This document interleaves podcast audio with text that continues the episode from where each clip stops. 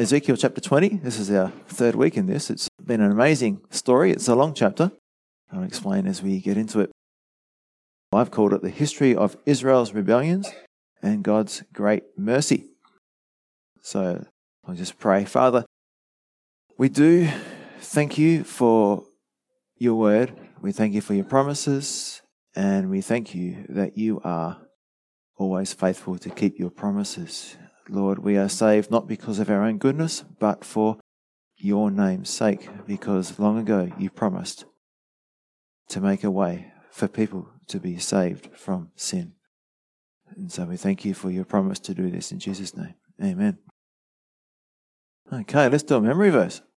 Ezekiel 36, 26 to 27. So for our visitors, we say this out loud together. I will give you a new heart and put a new spirit within you. I will take the heart of stone out of your flesh and give you a heart of flesh. I will put my spirit within you and cause you to walk in my statutes, and you will keep my judgments and do them. Awesome. So, over the last two times we met, we've been learning about God bringing the Israelites out of the land of Egypt into the wilderness and then finally into the promised land. Now, what does it take to enter the promised land? You got to grow up, right? You got to learn to trust God. We need to mature in our relationship with God because the wilderness is characterized by the carnal or immature Christian who doesn't either know the Bible or they know it but don't obey it. So, how do we grow up? Well, by reading and obeying and applying the scriptures and constantly repenting of any sin or worldliness that God reveals to us so our hearts don't grow hard towards Him. And that's really important. We can read it, but if we don't put it into practice, it's not going to do us any good. We're going to read later that the Israelites heard the word. They were at Mount Sinai for a whole year. They heard the word. They were taught by God and by Moses, but it didn't do them any good because it was not mixed with faith. And they didn't put it into practice. So that brings us to the next point. We have to learn to walk by faith, trusting God to provide and overcome, even when we can't see how it is possible. And we have learnt that God loves doing the impossible. And finally, we need to guard our affections. We need to make sure that Jesus remains our first love. Anything that becomes more important than God must be either discarded or put in its proper place. And a verse that I like, which talks about what it means to be mature, is 1 John chapter 2, verse 14, the second part. It says, I have written to you, young men, because you are strong, and the word of God abides in you and you have overcome the wicked one. So, the Word of God abiding in us, memorizing it, studying it, making it our meat, not just the milk, but the meat that we chew on as we go through the day and in the mornings. So, the last section of Ezekiel chapter 20 is verses 33 to 49, and I've broken it down into three sections. The first one is the separation judgment of the Israelites between the end of the seven year tribulation and the start of the thousand year millennial reign of Jesus Christ. I'll talk about that in a minute. Then the future restoration and regathering of Israel, and then the coming judgment upon the land of Judah. So it goes into the future, a long way into the future. So, firstly, the first section there, verses 33 to 38, I've called this the separation judgment of the Israelites between the end of the seven year tribulation and the start of the thousand year millennial reign of Jesus. So, before we keep going, let's just revise what the timeline is. So, at the moment, what are we in? Church age, age of grace, the church age. Now, we believe that the next prophetic event to happen will be the rapture. Soon followed by the seven year tribulation. The seven year tribulation finishes when Jesus comes back at the second coming. Following that, we have the millennial reign where God establishes his kingdom on earth for a thousand years. And at the end of that thousand years, we have the great white throne judgment where all the unbelievers are judged. And at the end of that, we have the new heavens and the new earth. So let's read the scripture and we'll see how it all fits in. Ezekiel 20, 33 to 38.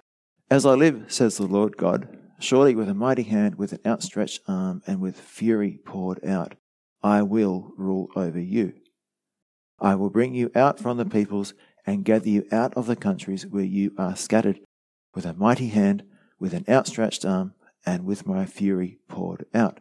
And I will bring you into the wilderness of the peoples, and there I will plead my case with you face to face, just as I pleaded my case with your fathers in the wilderness of the land of Egypt. So I will plead my case with you, says the Lord God. I will make you pass under the rod, and I will bring you into the bond of the covenant. I will purge the rebels from among you, and those who transgress against me. I will bring them out of the country where they dwell, but they shall not enter the land of Israel. Then you will know that I am the Lord. So this is a an amazing prophecy. So we've gone from God telling the people, hey, you've been terrible sinners in Egypt, you've been terrible sinners in the wilderness, you've been terrible sinners in the promised land, even. And then he gives them this beautiful promise that there's going to be this future gathering and they're going to be restored to the land when they definitely don't deserve it. So let's look at the big picture first and see where this fits in. So the big picture is this. At the end of the seven year tribulation, Jesus leaves heaven to come back to earth with his bride, that is us, the church. We call that the second coming. He comes back as a warrior, as a conquering king. And Jesus defeats his enemies at the Battle of Armageddon. And as you know, it's going to be a bloodbath blood rising to the horses' bridles. You see that in Revelation 19 11 to 21. Now, when Jesus finishes destroying the Antichrist and his armies, he's going to judge between believers and unbelievers. Now, Daniel 12 11 through 12 tells us that there's going to be a gap, a 75 day gap between the end of the tribulation and the start of the millennial reign. And in that time, several things happen. The temple is established, the New Jerusalem all that is built. It's an amazing building program, only 75 days to build a city and a temple and establish his government and all those things. But another important thing is going to happen, and that is another separation judgment, actually, two one for the Gentiles and one for the Jews. In Matthew 25, 31 to 46, it talks about the sheep and goat judgment at Mount Zion in Jerusalem, where the Gentiles before Christ the sheep on his right, the goats on his left. And you know what happens to the goats? They're cast away into Hades. They're taken from this earth and they go to Hades. The believers, where do they go? Well, they live on and they go into the millennial reign, the thousand year kingdom of God on earth. There's another judgment which is parallel to this, and that is the judgment of the Jews. Because remember, in the tribulation, it's the time of Israel. It's the time dedicated to Israel, the 490 years, back in Daniel chapter 9. So, God is dealing with Israel separately. The church is not there during the tribulation, is Israel and the Gentiles. That's how it was before the church came along. So, the three separation judgments. So I just want to explain these so we get it clear. So the rapture, which occurs before the tribulation begins, and the Gentile and Jewish judgments which occur between the time of the second coming and the millennial reign are all separation judgments. These are not the great white throne judgment. At the great white throne judgment, it's a permanent judgment where they are cast into the lake of fire and they stay there forever, or the unbelievers. The separation judgments are where people are removed from the earth for a purpose. So a group of people are removed from the earth for a purpose. So at the rapture, what's the purpose? Well, the righteous are removed before the time of the tribulation because God doesn't punish the innocent with the guilty. And you can see several verses there Genesis 18:25, Revelation 3:10, 1 Thessalonians 5 9 11. So this means that the true believers will be spared God's wrath. And God's going to pour out his wrath on this world, this evil world, during the seven year tribulation. That's one of the purposes of the tribulation. So only unbelievers will stay on the earth and will enter the tribulation. So you think, well, aren't we suffering now? Well, yes, we are. But the suffering we experience now is simply the result of sin. And I bet we all wish that Adam and Eve never ate the fruit of the tree of the knowledge of good and evil. So the suffering that we experience now is just due to sin and the consequences of sin and the curse and death that comes from sin. It's nothing compared to what is going to happen during the tribulation. Now, we move forward and we go to the end of the tribulation, and now the next event will be the millennial reign. Would it be right for God to let the guilty, the unbelieving, into his kingdom? No, because that would be giving the guilty a free pass, right? So God doesn't let the guilty go free, and the guilty must be punished. Therefore, just as the innocent or righteous were spared from the time of God's wrath, so the guilty or unrepentant will be excluded from the glorious time when the kingdom of God is on earth, the millennial reign. So, prior to the beginning of the millennial reign, when Jesus establishes his kingdom on earth, all unbelievers, with the Gentiles and Jews judged separately, they'll all be sent to torment in Hades to await the day in God's court, the great white throne judgment. And that's where they'll receive their sentence. But this is just a separation judgment. It's just separating the righteous from the wicked. So this means that all believers who survive the tribulation will automatically go into the millennial reign and repopulate the earth. So let's have a look at our verses, verses 33 to 38, and see how this fits in. So what happens? Well, in 33 to 35, God by force rescues all the Jews from the oppression of the Antichrist and causes all of them to gather in one place in the wilderness, so in the desert. So this is different from the sheep and goat judgment, which happens at Mount Zion in Jerusalem. Now, it could be Mount Sinai in Saudi Arabia, or it could be Edom. It doesn't specify.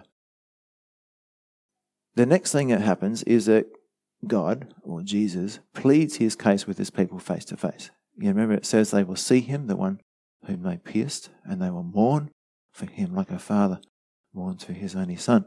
So Jesus will be there and he'll be stating his case to them. They will know that he is the Messiah. But then, here comes the separation part of it in verses 37 and 38. God separates the believing Jews from the unbelieving Jews, that is, those who still haven't accepted Jesus as their Messiah, and making them pass under the rod, as it says in those verses. It pictures a shepherd holding out his rod and forcing the sheep to pass under it single file for counting. And you see an example of this in Jeremiah 33:13. So the shepherd would let those sheep that were actually his enter the fold, while those who were not his would be excluded. And that's what it means by passing under the rod. And that's what it means. The result is God says, I will purge the rebels from among you and those who transgress against me. I will bring them out of the country where they dwell but they shall not enter the land of Israel. So he's going to bring all the Jews into the wilderness somewhere, and he's going to cause them to pass under the rod, meaning he's going to separate. It's like a sheep and a goat judgment for, for the Jews. They're all going to come to one place, but not all of them are going to enter the land of Israel. The unbelieving Jews will not enter the millennial reign, only the believing Jews. Now, with prophecy, it always gets a little bit complicated. Why? Because you have dual fulfillments. So, one fulfillment could be close to the time of writing, and one could be in a more distant time. So, like in Deuteronomy as we read previously, God predicted that the Jews would go into captivity. They would sin, they would be cast out of the land. Well, that's happened twice now, right? 586 BC and AD 70. So a dual fulfillment of that prediction, of that prophecy. And the same applies to God bringing them back into the land. In Daniel's day, God did cause the Israelites to return to the land, but it hasn't fulfilled all the details of this prophecy. So, for example, not all the Jews are gathered into one place. They were all still scattered around, and they just came back to Israel in dribs and drabs from different places, mainly from Babylon. But they never got gathered to one place. They never saw Jesus face to face. They never saw God face to face. But it was partly fulfilled, partially fulfilled, because not all of the Israelites returned to the land of Israel. So God did a bit of a separation here. He brought back the ones he wanted and left the others in Babylon and different countries. Now, the other thing that God promised in these verses is that He would bring them into the bond of the covenant. So, what does that mean? What does it mean to be brought under the bond of the covenant? Well, it's the new covenant. This is the fulfillment of the promise that God made to Israel that when He regathers them, He will give them a new heart and a new spirit. And you can see Ezekiel 11, 17 to 21 and 36, 22 to 38, where it goes into a fair bit of detail there about that. Now, do you think Israel has been given a new heart and a new spirit yet? no. So that's going to happen to them during the tribulation. Towards the end of the tribulation, that's what that's the second purpose of the tribulation. The first is to judge the world, second is to cause Israel to turn to their Messiah. Now, I've got an application here. It's an encouraging application. It says, God keeps his promise to finish what he starts. So in verse 33, it says, As I live, says the Lord God, I will rule over you. Now, that sounds pretty demanding, doesn't it? But it's actually a good promise. God will rule over his people. They will eventually experience the joy that comes from being fully committed to God, even if they have been persistently unfaithful. And this is an awesome picture of God's grace, giving them the opportunity, guaranteeing the opportunity to have a close relationship with Him, even though they've been unfaithful And Philippians 1 6 from the NLT, it says, And I am certain that God, who began the good work within you, will continue his work until it is finally finished on the day when Christ Jesus returns. Or we go to be with him, obviously. So, the change in us, can I change myself? No. Only God can transform us into his image. Now, we can help speed up the process. The process is called sanctification. All right? We can make this experience we call sanctification, or the Bible calls sanctification, we can make it less painful or more enjoyable, depending on your perspective, by being more willing to forsake the world and follow Christ. So we can be like a naughty kid who's always getting in trouble by the parents and have a pretty difficult childhood, always getting in trouble, being grounded and losing privileges. But guess what? They still grow up. They still leave home and get married and get a job, you know, all that stuff. If they choose to submit to mum and dad, then they can have a much better childhood. And that's the same with us down here on earth. As God is transforming us, we can make the process difficult or easy, but it's still going to happen. Doesn't matter how stubborn we are, and that's the story, the picture we get with the children of Israel, God will not give up on his people no matter how difficult they are to get along with. The only caveat here I would say is that if we don't follow him closely here, then we're not going to have much of a reward. We're not going to have much to show for our time on earth. If I waste my time here, if I live my life in the wilderness, as we've been talking about, then I'll get to heaven and everything that I've worked for would have been for myself and it's going to burn. And as it says in Corinthians, will still be allowed into heaven, but only through the fire. As though through fire, like everything has been burnt. So we want to live by faith, and so what we do lasts. It's the gold and silver and precious stones. So now we come to the next section. It's the future restoration and regathering of Israel, and it's verses 39 to 44. As for you, O house of Israel, thus says the Lord God. This sounds strange. Go, serve every one of you his idols, and hereafter, if you will not obey me, but profane my holy name no more with your gifts and your idols. For on my holy mountain, on the mountain height of Israel, says the Lord God, there all the house of Israel, all them in the land, shall serve me. There I will accept them, and there I will require your offerings and the firstfruits of your sacrifices, together with all your holy things. I will accept you as a sweet aroma when I bring you out from the peoples and gather you out of the countries where you have been scattered, and I will be hallowed or honored in you before the Gentiles.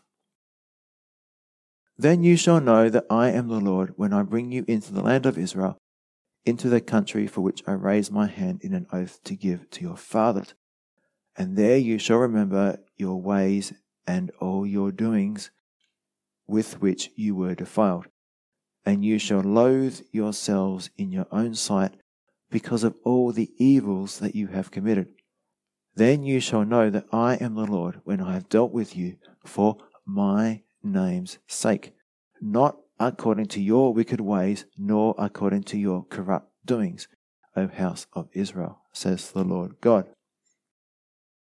This is just one of the many passages that I've been reading in Ezekiel and other parts of the Bible. It's all about God's promises and it's not about our performance. And so we can rest in that. That's God's grace. Saved by grace. Now, Verse 39, I've called this, choose this day who you will serve. Remember Joshua said that? As for you, O house of Israel, thus says the Lord God, go serve every one of you his idols, and hereafter, if you will not obey me. But profane my holy name no more with your gifts and your idols. So, who is he talking to? Remember, back in verse 1, the elders of the nation of Israel who have been exiled and they're in Babylon with Ezekiel. They're sitting before the prophet Ezekiel and saying, What's God got for us today? And this is what God is saying. Well, I'm going to give you a choice, a challenge. Verse 39, it says, Go, serve every one of you his idols. So, Israel has been suffering from a divided heart for centuries one foot in the world, serving the idols, and one foot in God's kingdom. Now, in the New Testament, in Revelation, what does God call this? In the New Testament, in Revelation, in chapter 3. Yeah, the Laodicean church. Yep. So we could call them Laodicean Israel, the lukewarm Israel. What does God want to do with them? Vomit them out of his mouth. He hates it when we're lukewarm. He would rather us be hot or cold. Either live as a believer or don't. It's your choice. God is not going to force you to love Him and obey Him, but don't claim to be a believer when you aren't living like one because it brings much shame to God. And that's basically what God is saying here. When you pretend to be a Jew and you're living like the world, you're bringing shame to me. And unfortunately, the wilderness Christians who have the illegitimate wilderness experience when they don't mature and they don't grow, this is what happens. They bring shame to the name of God. So, to assist with their choice, God took them to Babylon. He gave them everything they wanted, every worldly thing they wanted. Babylon was literally crazy with their idols. It says in Jeremiah 50 38, for it is the land of carved images, and they are insane with their idols. So, God called his people, David Guzik says, God called his people to a decision point. If they wanted to serve the idols, then they might as well make up their minds and do it. Let them become Babylonians in every regard now that they were in Babylon. So make up your mind. No more being half hearted. Be hot or be cold. Serve me or serve the idols. But don't pretend to do both. 40 and 41. When Israel returns to the land, they will worship God with their whole heart. That's my summary of these two verses. It says, For on my holy mountain, on the mountain height of Israel, says the Lord God, there all the house of Israel, all of them in the land, shall serve me. There I will accept them, and there I will require your offerings and the firstfruits of your sacrifices, together with all your holy things. I will accept you as a sweet aroma when I bring you out from the peoples and gather you out of the countries where you have been scattered, and I will be hallowed in you before the Gentiles. So, not all the Israelites are going to come back. Now, what does this mean to serve him? What's the context here? Well, there's a quote from Feinberg. He says, concerning the phrase, shall serve me, they will render priestly service to God.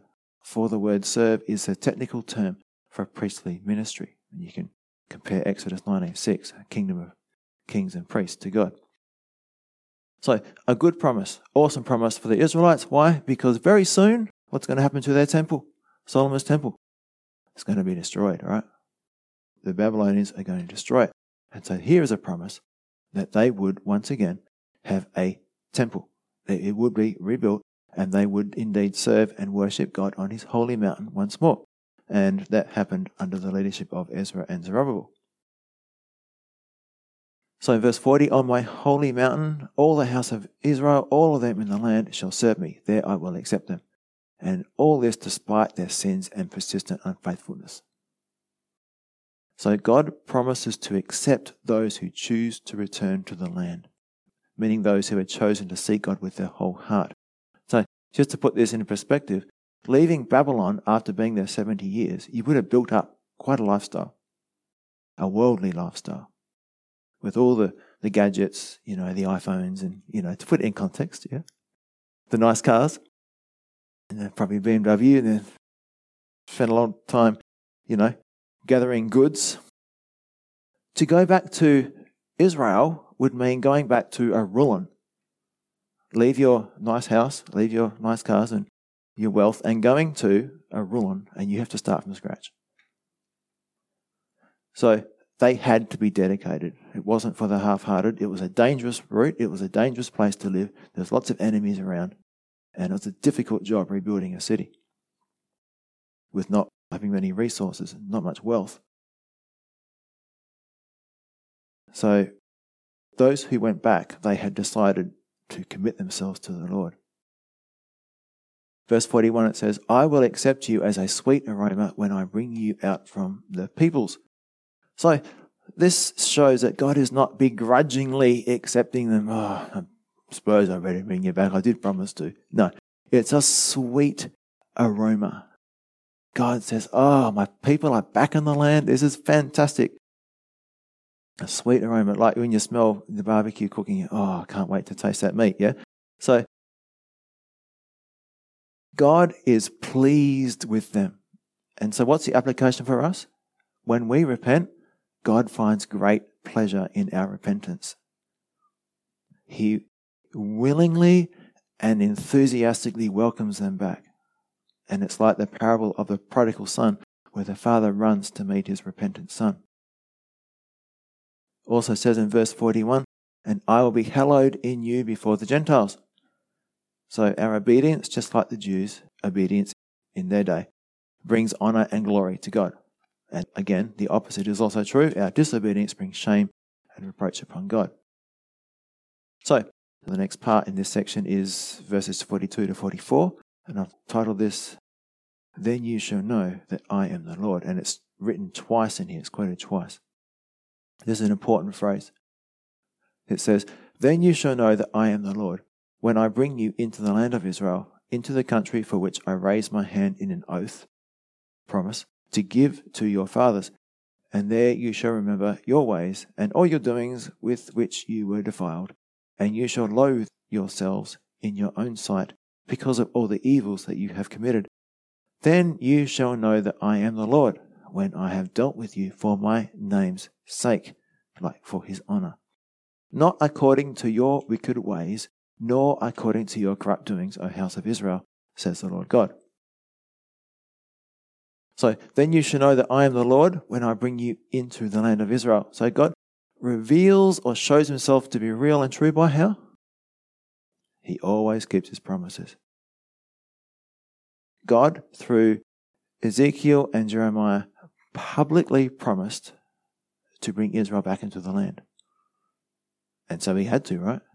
God can't make a promise and not keep it. He's there to use Israel to be a witness to the world. Israel is like his tool.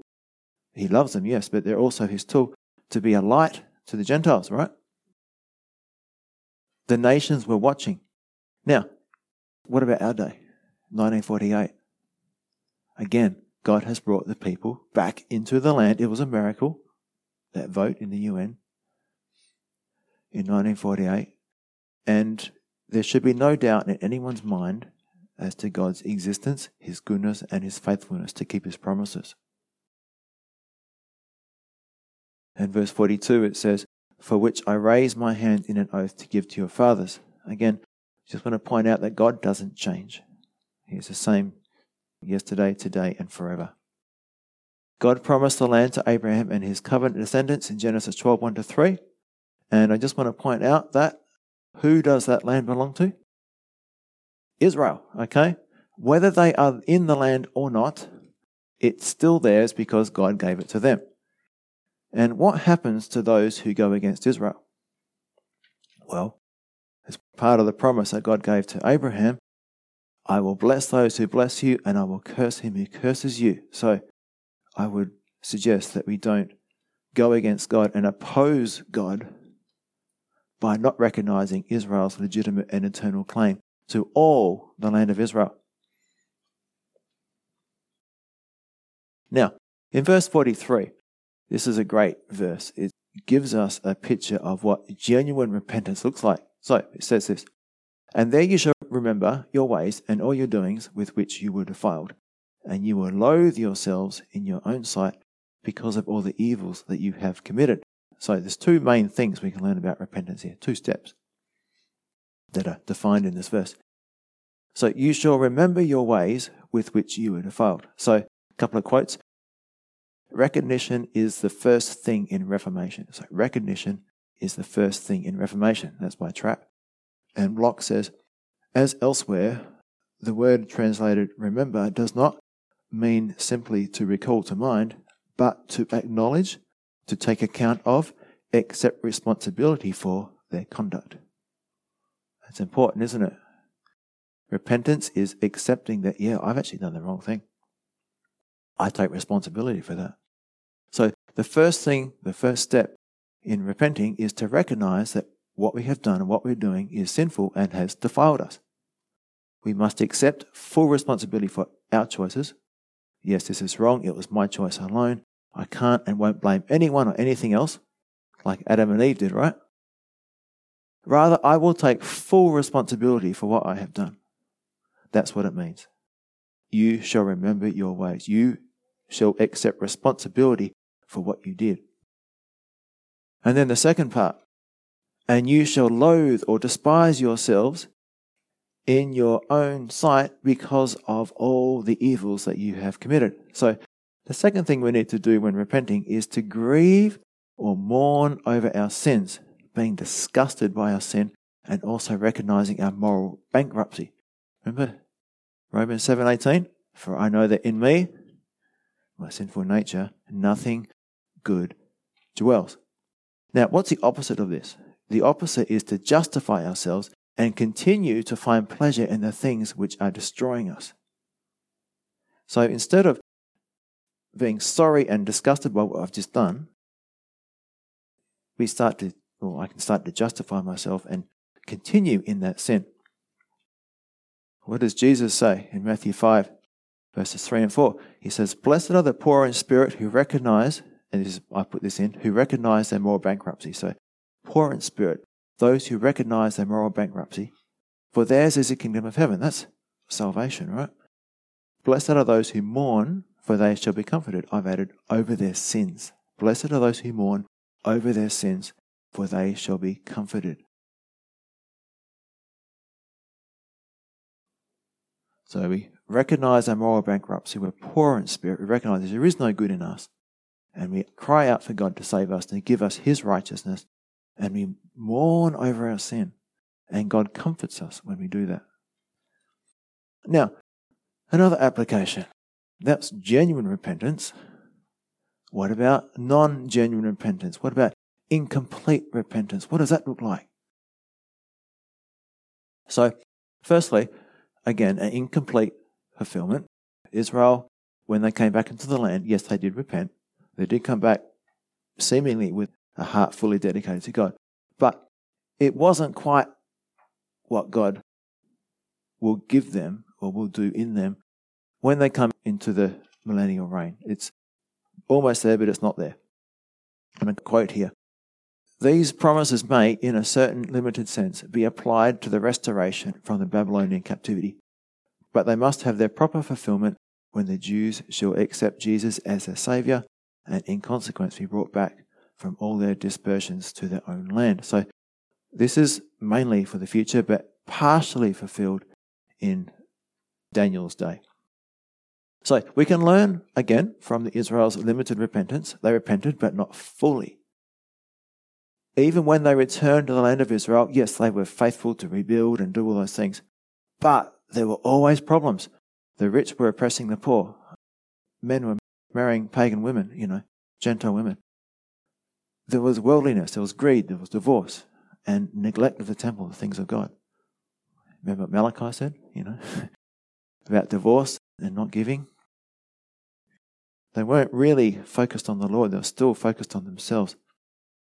So, they didn't worship idols anymore. That was good. Really good. But the change didn't go deep enough. Those other areas of their life, which we just talked about, show that they weren't fully committed or fully yielded to God. So they did enough to remain in the land, but they were almost always under God's discipline in some way. So God sent famine and poverty and, and different things to try and get their attention and say, hang on, you know, what are you doing?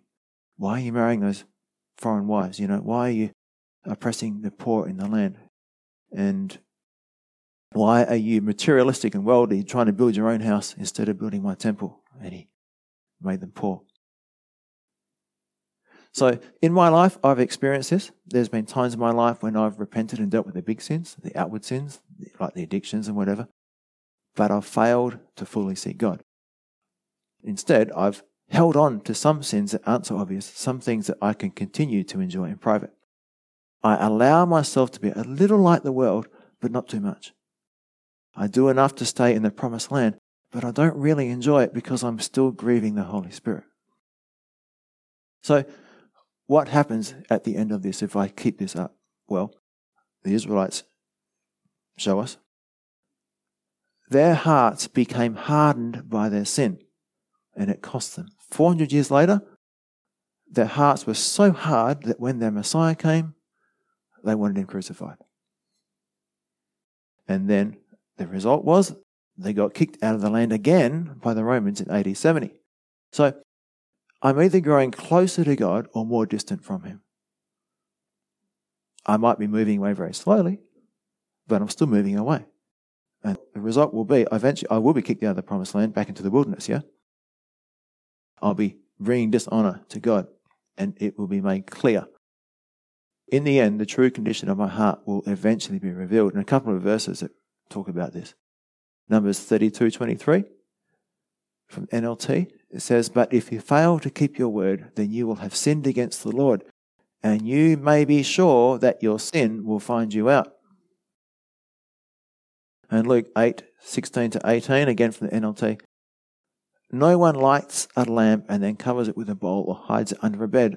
A lamp is placed on a stand where it can be seen by all who enter the house. For all that is secret will eventually be brought into the open and everything that is concealed will be brought into light and made known to all. That's a scary verse, isn't it? So pay attention to how you hear. To those who listen to my teaching, more understanding will be given. But for those who are not listening, even what they think they understand will be taken away from them. So, if we're not listening, meaning that we don't have ears to hear, meaning that we have a hard heart and the words is bouncing off, we're not going to be understanding, and the little we had will be taken away. We're going backwards. So pay attention to the condition of your heart. That's what Jesus is talking about when he says, He who has ears, let him hear. What's the condition of your heart?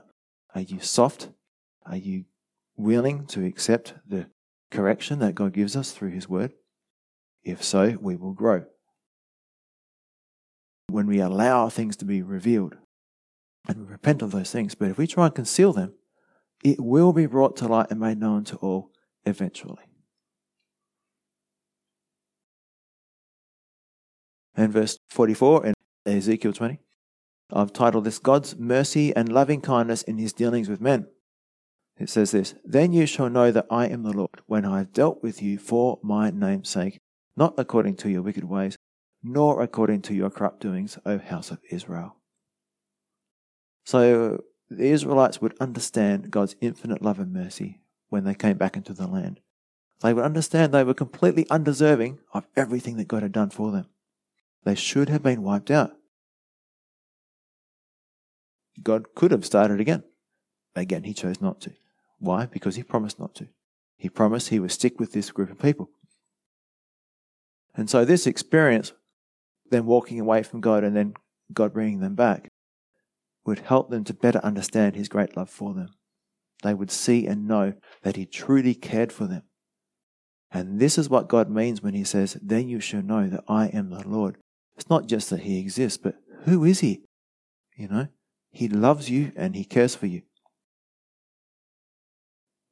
A quote here from Morgan Israel would have new understanding of Jehovah and come to know that the perpetual reason for his operation was the glory of his name, where it says, For my name's sake, and not merely punishing them for the evil ways.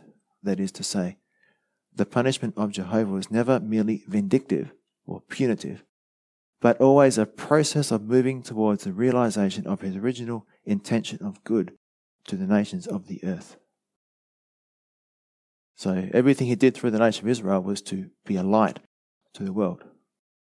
So if they disobeyed, there was a judgment which showed who he is, and if they obeyed, there was a blessing, so again, which showed who he is. So now we come to the third section, the coming judgment upon the land of Judah, verses 45 to 49. Furthermore, the word of the Lord came to me, saying, Son of man, set your face toward the south, preach against the south, and prophesy against the forest land, the south. And say to the forest of the south, Hear the word of the Lord. Thus says the Lord God Behold, I will kindle a fire in you, and it shall devour every green tree and every dry tree in you. The blazing flame shall not be quenched, and all faces from the south to the north shall be scorched by it. All flesh shall see that I, the Lord, have kindled it, and it shall not be quenched. Then I said, Ah, Lord God, they say of me, does he not speak parables? we'll come back later. Right. So, verse 45 Son of man, set your face toward the south. So, this is referring to Israel, the southern part of Israel, or Judah, and in particular the Negev desert down there. There's a couple of quotes explaining what the words mean there but basically three different words for south and referring to the southern part of Israel, the land of Judah. And say to the forest of the south, Behold, I will kindle a fire in you, and it shall devour every green tree and every dry tree in you. Now, we've seen lots of forest fires around the world lately, big ones. What happens when the forest is dry and a fire starts? It's an inferno, isn't it? Can they put it out? No.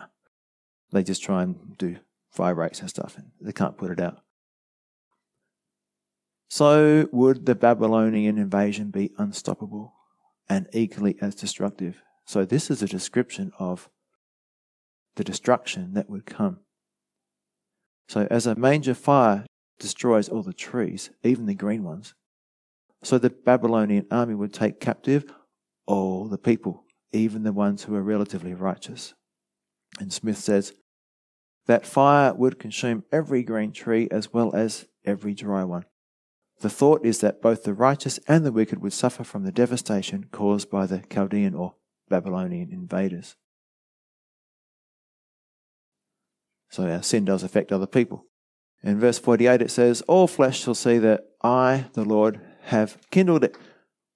The judgment would be so severe, so complete that there would be no doubt in the eyes of the world that this judgment was from God. They go, This is incredible. How can this be? This has never happened to anyone before. This is amazing. Well, when God blesses, He really blesses. And when God judges, He really judges. And this is concerning the land of Israel, the nation of Israel. Now, we come to verse 49. And I'll title this Ezekiel is frustrated because of the nation's spiritual blindness. And we can get application from this. And he says, Ah, Lord God. He's crying out passionately to God. Now, I reckon he's completely frustrated. No one seems to be listening, and the nation is determined to continue in their rebellion against God. Imagine how hard that would be as a prophet to see the people you're talking to continue in their sin and walk straight into this judgment that God had said would happen if you don't repent. And you know how you get that phrase, you know, you bang your head against a brick wall? Maybe that's how Ezekiel felt. And it says, Does he not speak in parables? A couple of quotes here. First one from David Guzik.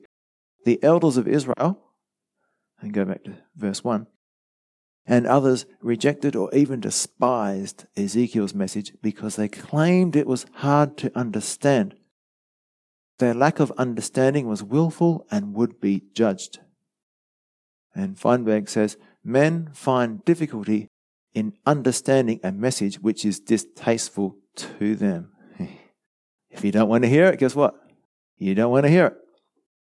It is well known to the unwilling heart, any message from God appears to be difficult of comprehension. If you've got a hard heart, what happens? It bounces off. You don't hear. And I've got some verses from 2 Corinthians chapter 3 and 4. Chapter 3, verse 14. But the people's minds were hardened and to this day, whenever the Old Covenant is being read, the same veil covers their minds so they cannot understand the truth. And this veil can only be removed by believing in Christ. And 4 verse 4 If the good news we preach is hidden behind a veil, it is hidden only from people who are perishing. Satan, who is the God of this world, has blinded the minds of those who don't believe they are unable to see the glorious light of the good news, that is, the gospel. They don't understand this message about the glory of Christ, who is the exact likeness of God. So, when we're sharing with our family and friends and, and those around, remember this. Don't think that if I can present this really well, that I can convince them to become a Christian or convince them they're a sinner. It's beyond our ability. We cannot convince or persuade someone to be a Christian. Unfortunately, people try. How do they do it? Well, they have emotional services and they have an altar call, and people come up and, and they think because they've come up, they're now a Christian. Have they repented? Have they counted the cost? Have they taken the time to think about what is this going to mean for me? Am I willing to give all those worldly things up for the sake of Christ? Probably not. So, what we need to do is pray. When we're witnessing to people, prayer is the main thing. We need to be praying that God will work in their hearts and they choose to respond by softening their hearts. So, this is a spiritual battle. And again, we must labor in prayer for those who we are seeking to win to Christ or bring to repentance if they're already saved but just walking away from Christ. Now, that's the end of chapter 20. But I skipped over some parts in chapter 20, parts that talked about the Sabbath and the law. So I'm going to deal with those separately now. So, the Sabbath feast. reality versus shadow. We'll read verses 12 and 20 later. But here we learn why God mentioned the Sabbath feast in relation to the promised land. So, what I'm going to do is demonstrate there's a difference between the reality and the shadow. So, we'll go through the seven feasts and how they picture salvation history. And I've got this from Warren Wiersbe. So, the Passover feast. So, you had lots of rules and regulations for that, right? And basically, the main point was each family had a lamb and they sacrificed the lamb. They had the lamb, and the lamb was their substitute. So, they went through all these procedures and sacrifice. But what's the reality? It was the Messiah who died for us, right? The unleavened bread. Again, they had the picture, they had the rules of using the unleavened bread and breaking it and hiding it and all that kind of stuff. But what's the reality of it? It's the Christian life of fellowship, separation from sin, and feeding on Christ. The Feast of First Fruits. Well, what's the reality? What's the fulfillment of that? It's the resurrection of Christ. Pentecost again, with all its rules and regulations back then, is a picture of the reality, which is the coming of the Holy Spirit. The Feast of Trumpets, again, lots of different rules and regulations there, procedures, but what's it a picture of? What's the reality? The gathering together of God's people at the rapture, I believe. And then you got the Day of Atonement. What is that a picture of? Well, back then you had the scapegoat and all those kind of things what is here, the reality which is yet to come, is the future cleansing of God's people, the children of Israel in particular. And then tabernacles. Again, this one's future as well. They lived in booths and, you know, had palm branches for the roof and all that kind of stuff. But the fulfillment is, the reality is, the future joy of God's people in His kingdom, the millennial reign, as we spoke about before. So, He's going to read Colossians chapter 2, verses 16 and 17 from the NLT. It says this So don't let anyone condemn you for what you eat or drink, or for not celebrating certain holidays, that is, those feast days that we just talked about, or new moon ceremonies, that's the once a month ceremony or ritual, or Sabbaths, the once a week rest day. For these rules are only shadows of the reality yet to come. And Christ Himself is that reality. So, all those seven feasts that we just went through very, very quickly, they all link back to Christ, all link back to God in some way. So, if there's going to be a shadow, there must be an object to cause the shadow, yeah? So, the shadow is because Jesus is the object, Jesus is the reality, and the shadow is just cast because the object is there. So we need to be looking at Christ, not the shadow. So, an analogy imagine if I went home today and instead of hugging my wife and, you know, holding her hand and I hug her shadow and I hold her, try and hold her shadow hand and I talk to her shadow face, you know, she'd be looking at me saying, Are you okay? You know, the are you okay thing. Do you need to talk to someone? But that's what it's like for many people who claim to have a relationship with the risen Savior, but who are, in effect, only hugging and talking to shadows as they seek to gain or achieve their righteousness by keeping certain feasts or laws. What's another name for that? Legalism, right? What does the scripture say about trying to keep the law? Well, if you want to be made right with God, you must keep all of the laws perfectly, as it says in Ezekiel chapter 20, uh, as we read but didn't really study previously. And I gave them my statutes and showed them my judgments, which if a man does, he shall live by them. So if you do them, you'll live, which means if you don't, you won't. Yeah, you'll die. And that phrase which if a man does, he shall live by them, is repeated many times in the scriptures, and you can see the references in your notes. So, the whole point of the law is to show us that we are sinners in need of a Saviour because we are all born with a sin nature. And Romans 8 3 is an amazing verse, it explains this. God did what the law could not do. He sent his own son in a body like the bodies we sinners have, right? And it, and it continues. God did what the law could not do. The law cannot make anyone perfect. We need a savior because we cannot keep the law because, as it says there in Romans 8 3, of our sinful nature. Now, what did Jesus do? Well, because we can't live a perfect life, he did it on our behalf. Jesus lived a perfect life and he imputes or credits his perfect life to us when we repent and believe. It's just as if I'd lived a perfect life. I am justified by God. You could also say it's just as if I'd never sinned.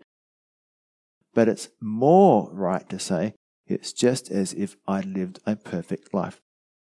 That's how God the Father sees us. That's what justification is. So, now we come to the Sabbath feast. It's mentioned in verse 12 and 20 of Ezekiel chapter 20. I'll read those verses now. Moreover, I also gave them, meaning Israel, my Sabbaths, to be a sign between them and me, that they might know that I am the Lord who sanctifies them or sets them apart. In verse 20 says, Hallow my Sabbath, and they will be a sign between me and you, meaning again the nation of Israel. And you got a similar verse in Exodus 31 13. So,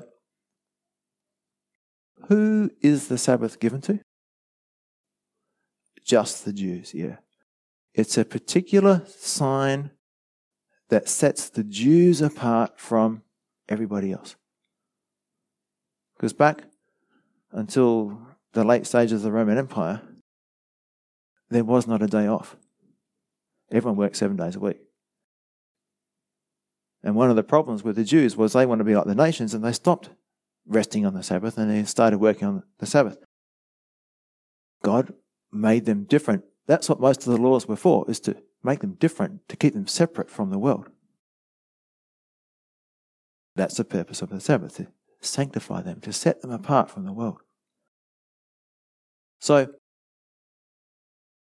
let's learn about what the Sabbath shadow is. Okay? What is the shadow? What is the rules and the regulations? It says this Remember the Sabbath day to keep it holy. Six days you shall labor and do all your work, but the seventh day is the Sabbath of the Lord your God. In it you shall do no work, for in six days the Lord made the heavens and the earth, the sea, and all that is in them, and rested on the seventh day.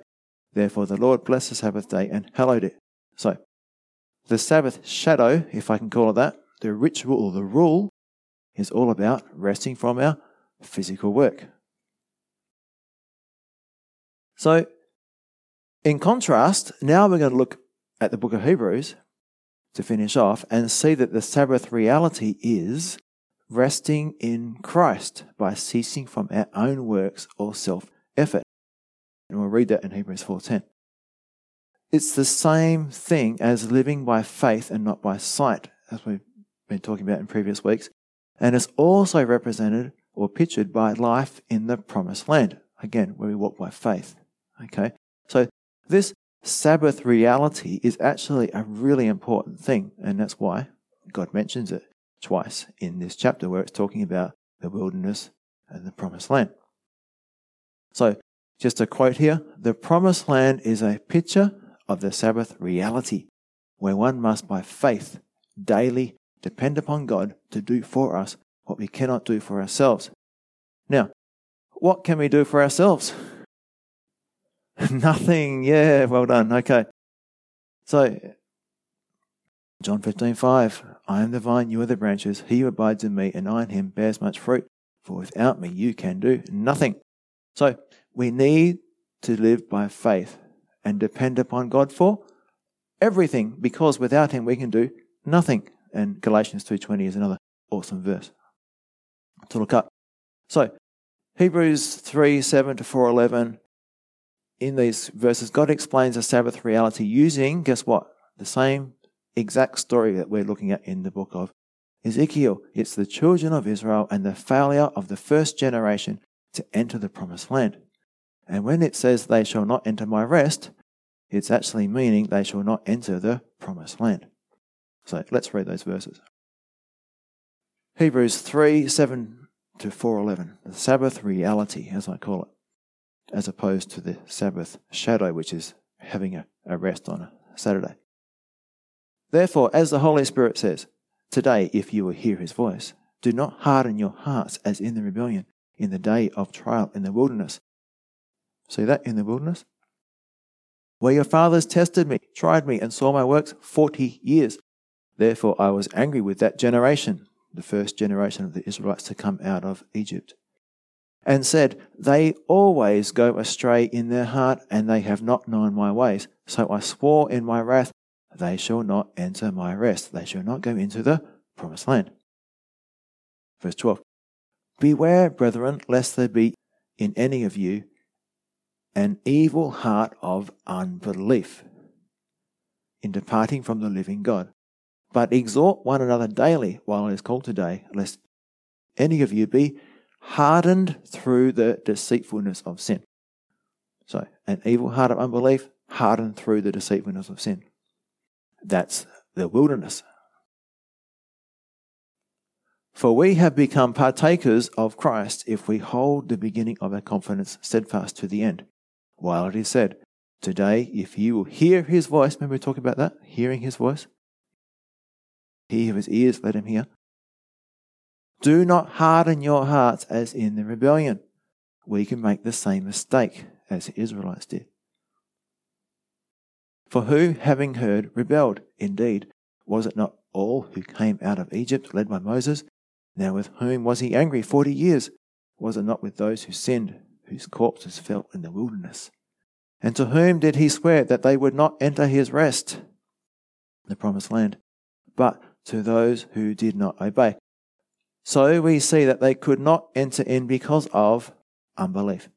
So again, the Sabbath rest is all about walking by faith, putting our trust in God to Him to do things for us and not us doing it ourselves. Chapter 4 continues Therefore, since a promise remains of entering his rest, let us fear lest any of you seem to have come short of it. Like this means going into our spiritual promised land, walking by faith, yeah? For indeed the gospel was preached to us as well as to them. But, and listen to this carefully, but the word which they heard did not profit them, not being mixed with faith in those who heard it. For we who have believed do enter that rest. See, it's either we believe, we have faith, or it's a lack of faith because of unbelief. And again, he repeats this So I swore in my wrath, they shall not enter my rest, they shall not go into the promised land. Although the works were finished from the foundation of the world, for he has spoken in a certain place of the seventh day in this way, and God rested on the seventh day from all his works, and again in this place, they shall not enter my rest. So, right from the beginning, the rest day was a picture of our rest in Christ. Verse 6 Since therefore it remains that some must enter it, because that's what the promise was, right? Some must enter. Remember, in the Old Testament, it's just a picture, it's the shadow. Now it's the reality. And to those whom it was first preached did not enter because of disobedience. Again, he designates a certain day, saying in David, Today, after such a long time, as it has been said, Today, if you hear his voice, do not harden your hearts. For if Joshua had given them rest, then he would not afterward have spoken of another day. So it means it was not fulfilled in Joshua's time, which means it's future. Guess who it's for? For the new covenant, right? For us in the new covenant. And eventually Israel will be there too. There therefore remains a rest for the people of God. For he who has entered his rest, that is, God's rest, has himself also ceased from his works as God did from his. You know, when he rested on the seventh day. Let us therefore be diligent to enter that rest, lest anyone fall according to the same example of disobedience. So, verse 10, really important. For he who has entered God's rest, his rest, has himself also ceased from his works as God did from his. So we don't do things on our own effort, by our own strength, by our own resources, by our own smarts. Instead, we trust God. It's a spiritual battle. Now, conclusion. the promised land was a land flowing with milk and honey, the best of all the lands. The land that God had gone to great trouble to go and search out for them. Yet, it was also a place where it was impossible, humanly speaking, to survive. How does that make sense to you? God says, This is the best place for you, but you can't survive there by yourself. Why would God do that? There were hostile giants and cities with high walls that they were helpless against. So, again, why was this the best place for them? Because when they learned in the wilderness to trust God, to walk by faith, to live in submission to and by the power of the Holy Spirit, to allow Christ to live his life through them, it was only then that they could experience the sweet fellowship, peace, love, joy, etc., that comes from abiding in Christ. See, without that push, without that giving us this impossible task where we have to depend on Him, we wouldn't. Does that make sense? And so God puts us in the promised land, which is a place of enemies and war, so we are forced to trust in Him. And the same is true for us today. But our promised land is not a physical one, but a spiritual one. Instead of cities and giants that we can't overcome, we have three enemies. You know what they are? So we have the world, this world system, this evil world system. We have our flesh, our sinful nature, and we have the devil, the demonic realm. So we must learn to fight with spiritual weapons, to trust in what we cannot see, to study the word so that our faith will grow, and most importantly, be willing to give up worldly or temporary things so that we can enjoy eternal things. What's a big thing today that most young people are struggling with? Relationships, boyfriends, girlfriends, lust, all those things, yeah? It's a big problem. Now, in 1 Corinthians 9:24 to 10:15, we're not going to read it today, but something I'd like you to I'd encourage you to read if you get time. Paul uses the same example of the same people, the Israelites, the first generation, to explain why so many Christians end up disqualified. And that's what his word is for stuck in the wilderness, right? Disqualified. Disqualified from entering the promised land. You're not losing your salvation, you are just disqualified. You are not walking by faith. You cannot serve him. You're not trusting him. You're in the world.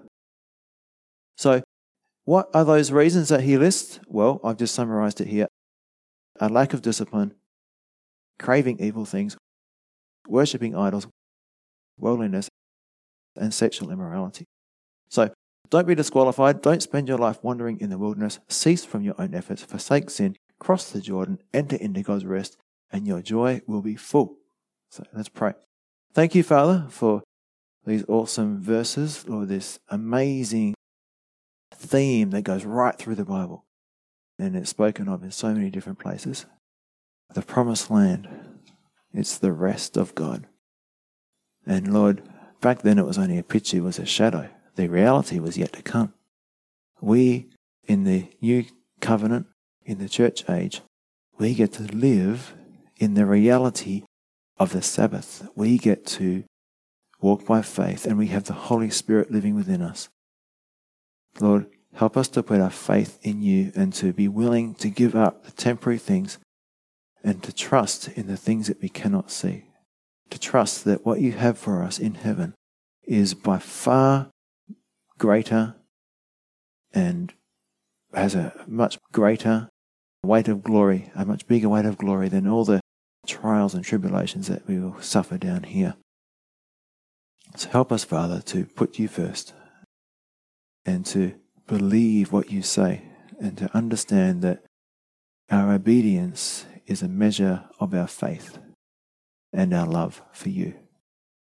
So we're not obeying, if we're holding on to things, help us to repent, to recognize that, yep, I'm doing that, it's my responsibility, it's my choice, and then to willingly say, I hate it. But I do love you. So we pray this in Jesus' name. Amen.